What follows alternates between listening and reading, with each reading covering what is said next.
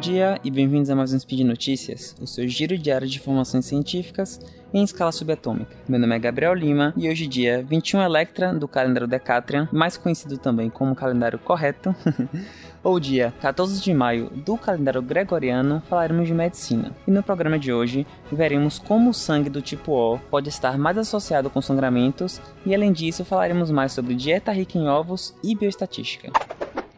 Speed Notícias.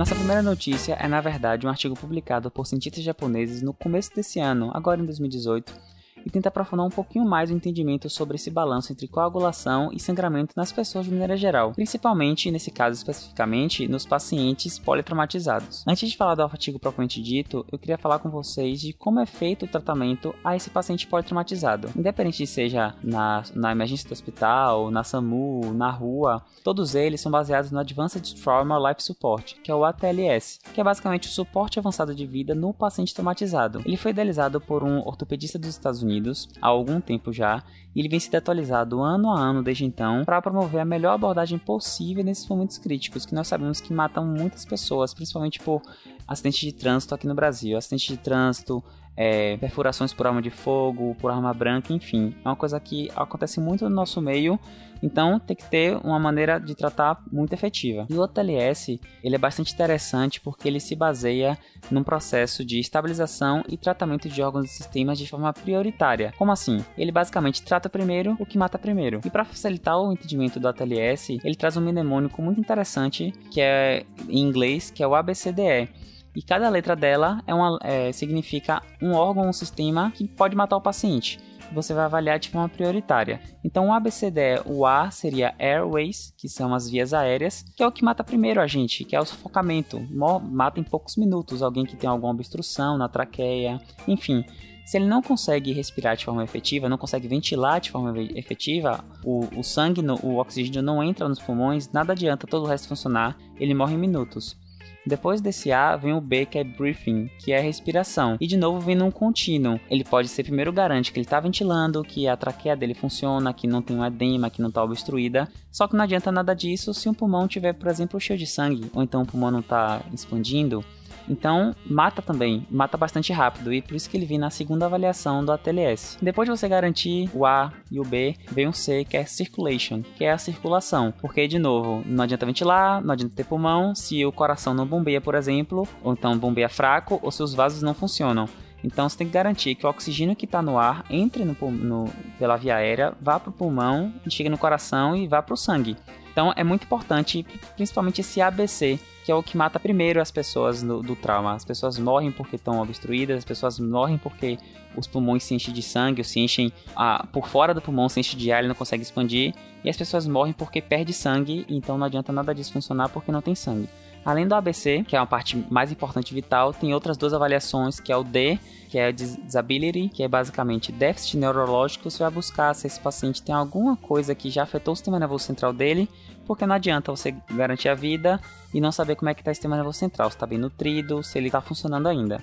Depois disso tudo tem a exposição, que é a letra E, que é basicamente procurar outros pontos, outros focos de coisas que possam levar, pode levar a um paciente piorar, que não foi visto ainda. Então, é muito interessante essa abordagem porque ela é esquematizada. Mas agora você está me perguntando aí, Gabriel, por que, o que é que tem a ver a TLS com um artigo de pesquisadores japoneses? Então, calma que eu vou falar de tudo certinho. É, esse artigo, ele traz uma discussão interessante, pois mostra uma correlação entre o tipo sanguíneo O e um maior risco de sangramento e um desfecho negativo no paciente traumatizado. Ele traz que a chance de um paciente traumatizado morrer, se ele for do tipo O, é cerca de três vezes maior do que um paciente não do tipo O. E mesmo quando você faz o ajuste com o desvio padrão e você bota um intervalo de confiança, esse dado ainda fica, continua sendo estatisticamente significante. Foi um estudo feito com 900 pessoas, então teve um, um, um N, um grupo de pessoas interessante. E ele, esse resultado do estudo pode ser talvez explicado porque já é sabido por outros estudos anteriores que os sangues do tipo O eles têm menores taxas plasmáticas para coagulação, que se chama fator de von Willebrand, que é FVW. E diversos estudos mostram que o sangue do tipo O tem até 30% menos desse fator quando você compara com outros sangues do, do sistema BO. O sistema BO é aquele que a gente vê no colégio, que é o tipo A, tipo B, tipo O e tipo AB. Então, existe uma explicação fisiopatológica, fisiológica para que o sangue do tipo O, ou pacientes que têm um sangue do tipo O, possam sangrar mais. Além desse estudo, tem um estudo que é uma meta-análise que foi publicado em 2012. Meta-análise é basicamente um artigo que avalia artigos. Então, ele pega os artigos, pareia e avalia o que está acontecendo neles é muito interessante porque faz meio que um resumo de toda a literatura sobre o assunto. E essa meta-análise, que foi composta por 38 artigos sobre o tema, ela realmente mostrou que existe uma forte relação entre sangue do tipo O e sangramento, só que ela mostrou isso de forma oposta.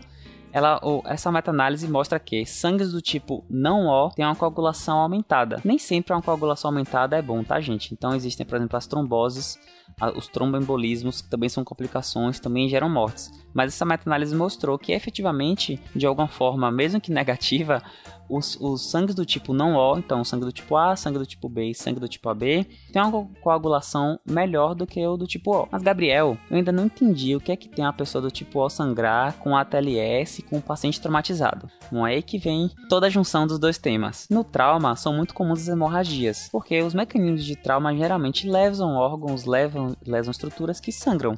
E o ATLS preconiza, após certo nível de hemoglobina, não só fazer reposição do volume com soro fisiológico ou enfim com outro tipo de, de fluido, mas também fazer a transfusão de sangue para amenizar a perda de sangue desse paciente. O negócio é, em situações de emergência, quando não se sabe o sangue do paciente e ainda não se teve de fazer não se teve tempo de fazer a tipagem, a transfusão é feita com que sangue? Esse mesmo, o doador universal, que é o sangue O negativo. Então, uma pessoa sangrando, a transfusão pode acabar piorando o estado hemorrágico e tem um efeito justamente oposto do que se espera. Bom, é claro que ainda falta muita evidência científica sobre o assunto, os estudos precisam ser reproduzidos, precisam de mais estudos específicos em trauma comparando a terapia é, com transfusão a terapia sem transfusão. Então, assim, não mudou nada, não mudou tudo. O, a transfusão ainda é feita e ainda se tem um, um, dado positivo. Só que já pode se começar a pensar, e são começos de evidência que talvez mude o jeito que a medicina lide com a transfusão de modo geral, principalmente nos pacientes politraumatizados em situação de emergência. Até porque o sangue é um recurso finito e, via de regra, principalmente aqui no Brasil, os, os, bancos de sangue sempre estão em falta. Então é um recurso que é usado para diversas situações e sempre tá pouco, tem pouco sangue e a gente sempre acaba usando. E é baseado nisso que eu quero deixar aqui meu recado final, que é dois sangue, gente. é, o sangue ele não é só usado nesses pacientes com hemorragia.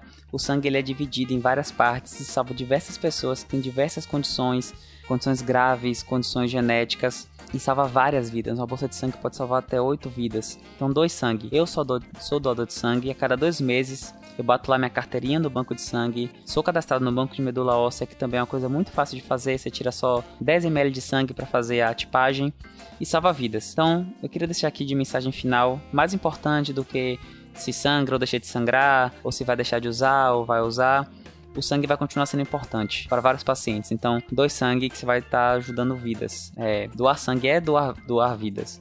E não toma quase nada do nosso tempo. A doação dura 20 minutos, 25 minutos, mais um tempo de descanso para você se recuperar um pouco. Uma hora você deixa, você acaba gastando entre aspas uma hora do seu dia a cada dois meses e pode salvar diversas vidas.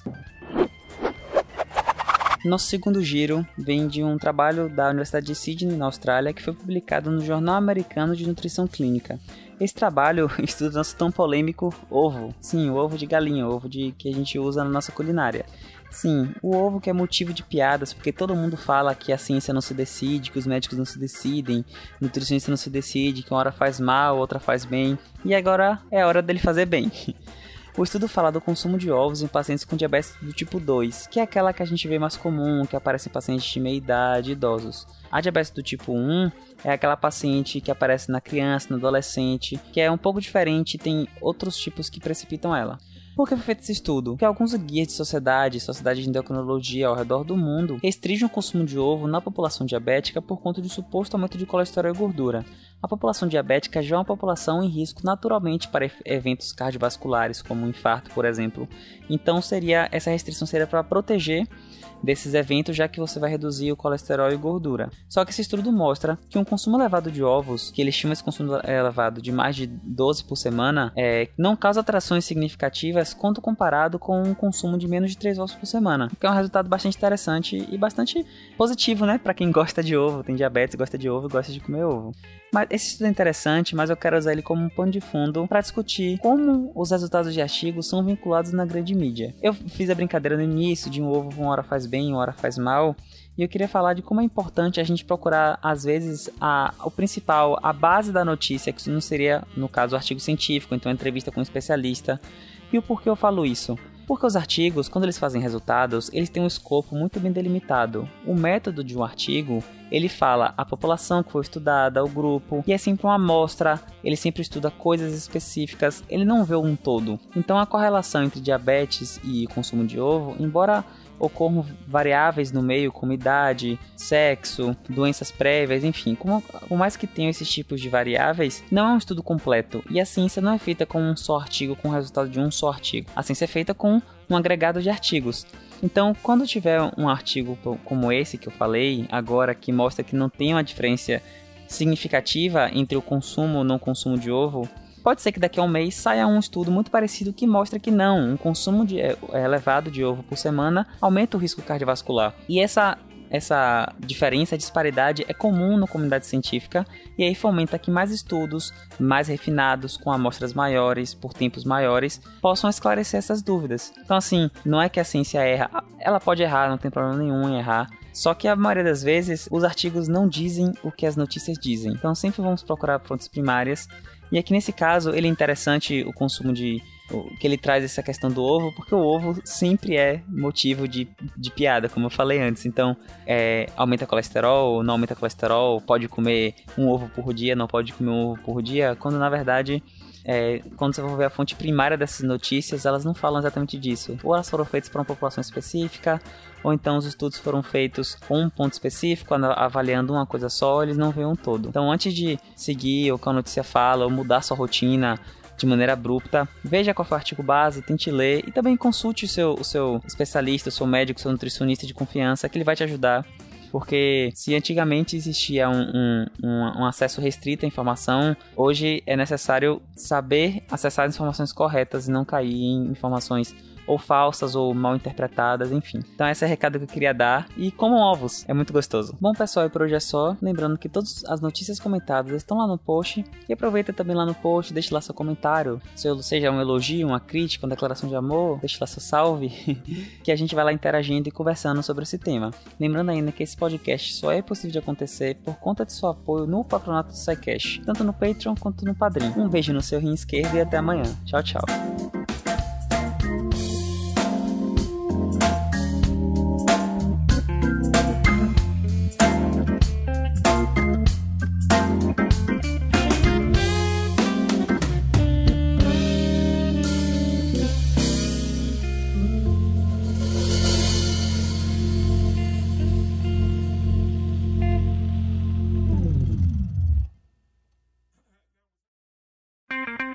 Edição por Felipe Reis.